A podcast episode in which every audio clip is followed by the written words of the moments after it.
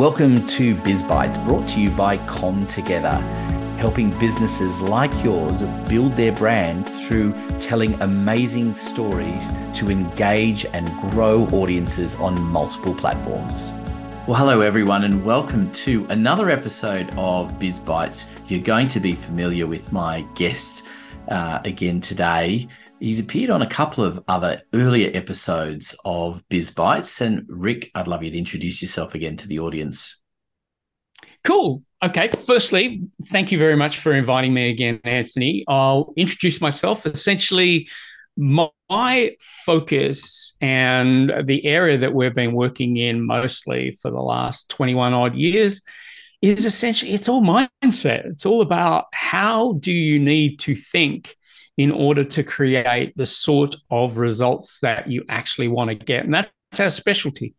You know, at the end of the day, people who usually come to us usually want to grow their business or there's a challenge that they have that they just have not been able to master. So, quite often, uh, I get referred to by a lot of psychiatrists who essentially say, I've got no idea where to go with this particular client that's your specialty, help them out. Um, business is the same. You know, at the end of the day, it's usually people who are stuck, are stuck in a in a certain income level or stuck in a certain mindset level, and want to get beyond that. Yeah, it's a very interesting idea. This um, mindset, and we don't spend enough time internalizing and thinking about these things. I think too often, as a business owner, business leader, you are trapped in the business. And it's easy to say to work on the business instead of in the business. And those things are important to think about. But there's also the working on you and what you bring to the business itself and the way you choose to lead.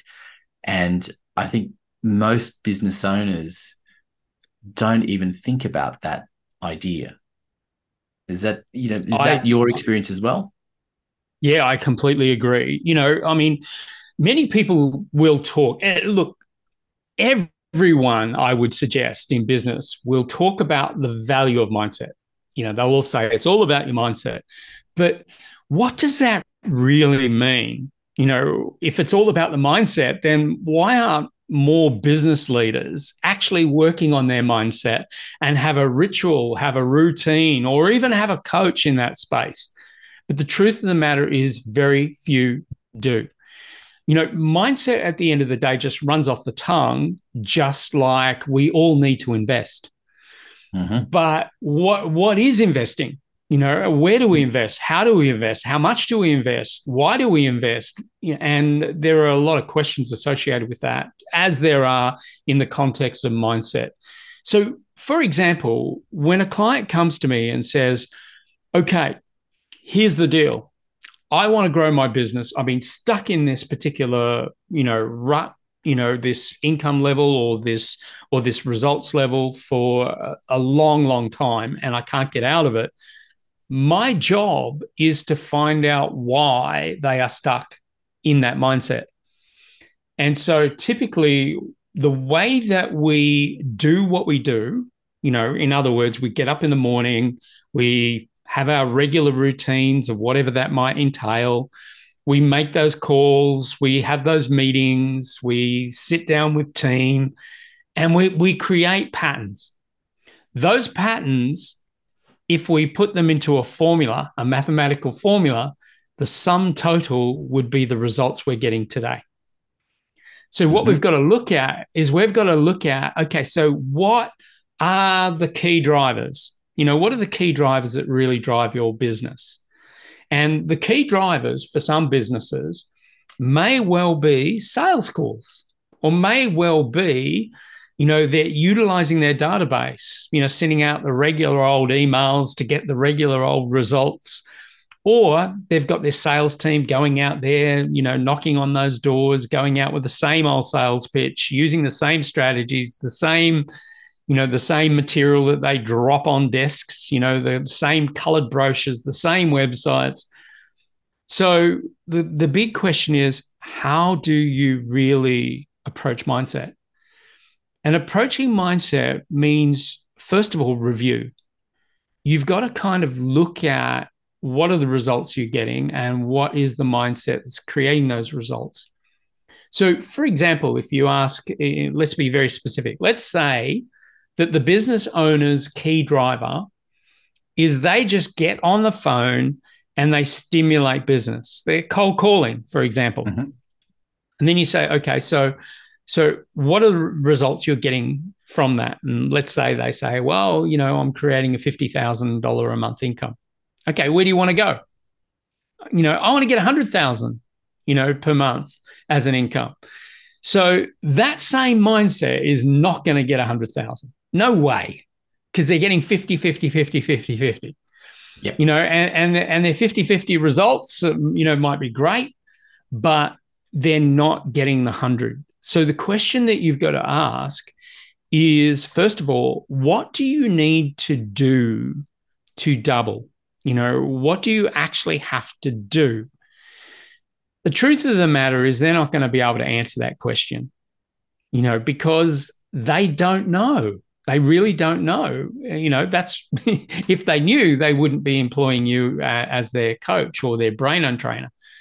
You know, so so the first thing that you've got to do is you've got to start thinking, what do they have to do to get more sales coming through the door? So typically, you'll start looking for a different sort of strategy to employ. Yep. And um, and, and I'll give you a classic example there was uh, one of my clients runs a series of restaurants. Now, um, you don't have to be Einstein, nor do you have to be Philip Lowe to know what has been going on in the marketplace. Like, you know, we've had interest rates rise, you know, over 11, uh, 11 times. And uh, some of those have been, you know, more than a quarter percent. That's going to affect people that is that knock-on effect has actually for businesses like you know restaurants for example they actually got a kick you know many restaurants actually did really well because people have become used to as they did in covid comfort eating you know so they'll go out for a little bit and they'll go spend some money and so restaurants actually did reasonably well for a period of time but that's now beginning to wane because people uh, strategy number one for most people when they have problems is head in the head in the sand. You know that's strategy number one. It's called denial. Strategy number two is commiserate. They go out talk to their friends. They have too many beers, too many too much alcohol, and complain too much about what's going on. And of course, neither of those two strategies really help them. Strategy number three is go get some help. And so this particular client came to me and she said, you know, my restaurant is doing really badly. And I said, so how many people would you have in, let's say, one of your restaurants, you know, on a night like last night? And she said, well, we would have had about 150 people in that restaurant. I said, how many people did you have? She said, we had 10.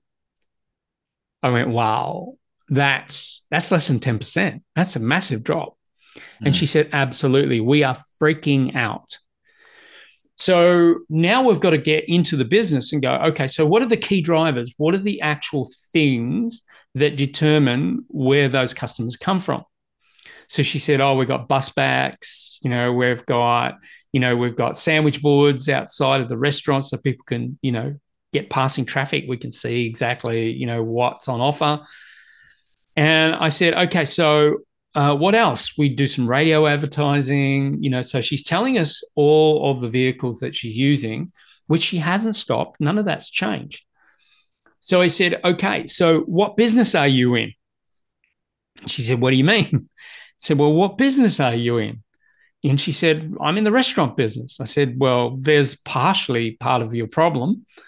You know, if you're in the restaurant business, you're just like every other restaurant. And she said, "Oh, right, okay. So what are others other restaurants doing?" And she said, "Yeah, they're complaining for the same reasons." And I said, "Because you're all in the restaurant business. That's all in your mindset. You've got to start thinking outside of that." The biggest problem that people have is they really look at their past, and their past is the logical space. The past is the history, but not many businesses have actually been in a space like we're currently experiencing today. So your logic in the past isn't going to help. So what you've got to do is you've got to get into the creative space and you've got to start thinking quite differently. So she said, What do you mean? You know, I said, Well, firstly, maybe you should get out of the restaurant business and start getting into the educational business or the entertainment business. And she said, What do you mean by that? And I said, Well, here's an example. I said, What if what you did is you started going out to industries and you spoke to those industries and you put on a major speaker who is going to share some incredible resources in your restaurant on a particular evening and then you sell tickets to come to that event. So it's educational entertainment or value like if you got billy joel to sit in your mm-hmm. restaurant and play piano could you imagine how many people you'd have and she goes, Yeah, but Billy Joel would cost a fortune. I said, Yeah, sure, sure, sure, sure. But what you're doing is you're bringing a major reason for people to come. You've got out of the restaurant business, you got into the entertainment business. And now, you know, the the neurons started to twig. She started to realize, oh my God, yeah, sure. I could get out of the restaurant business. I could start getting into the educational business or the entertainment business and so people might pay for that. Um, such as, you know, a lot of people are really concerned about the interest rate rises. And, and the biggest element of pain, if you consider that 80% of Australians have a mortgage. So 80% of Australians are going to be hurting. So if you've got a speaker that came to your restaurant that started talking about how to become debt free and get rid of your mortgage in half the time, how many people do you think might be interested in coming to that restaurant? So you package it up, you create a set menu, and let's say the set menu is $80 or $90, you know, for the set menu. And they come to learn how to reduce your mortgage in half the time. How many people would buy that set menu? You know, so that's the sort of thinking that needs to come when times get tough. You've got to get outside of your mindset.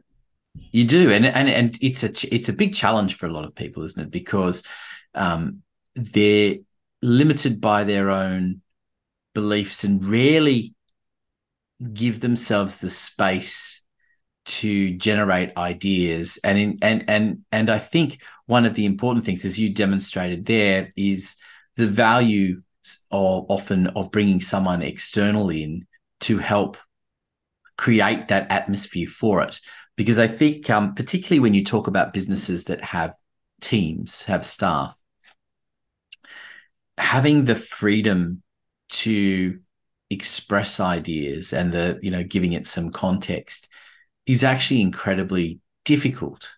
And it does take someone independent. You know i've i've I've done this kind of work in the past myself, and it, it often does take someone independent to come in purely to create that space and to to give people that freedom to respond. Because it's easy to say no idea is a is a bad idea but when your boss is overseeing it are you really going to have that freedom to say everything but if you see someone that is that has placed your boss on the same line as you uh, for for this particular conversation, then it changes the dynamic completely.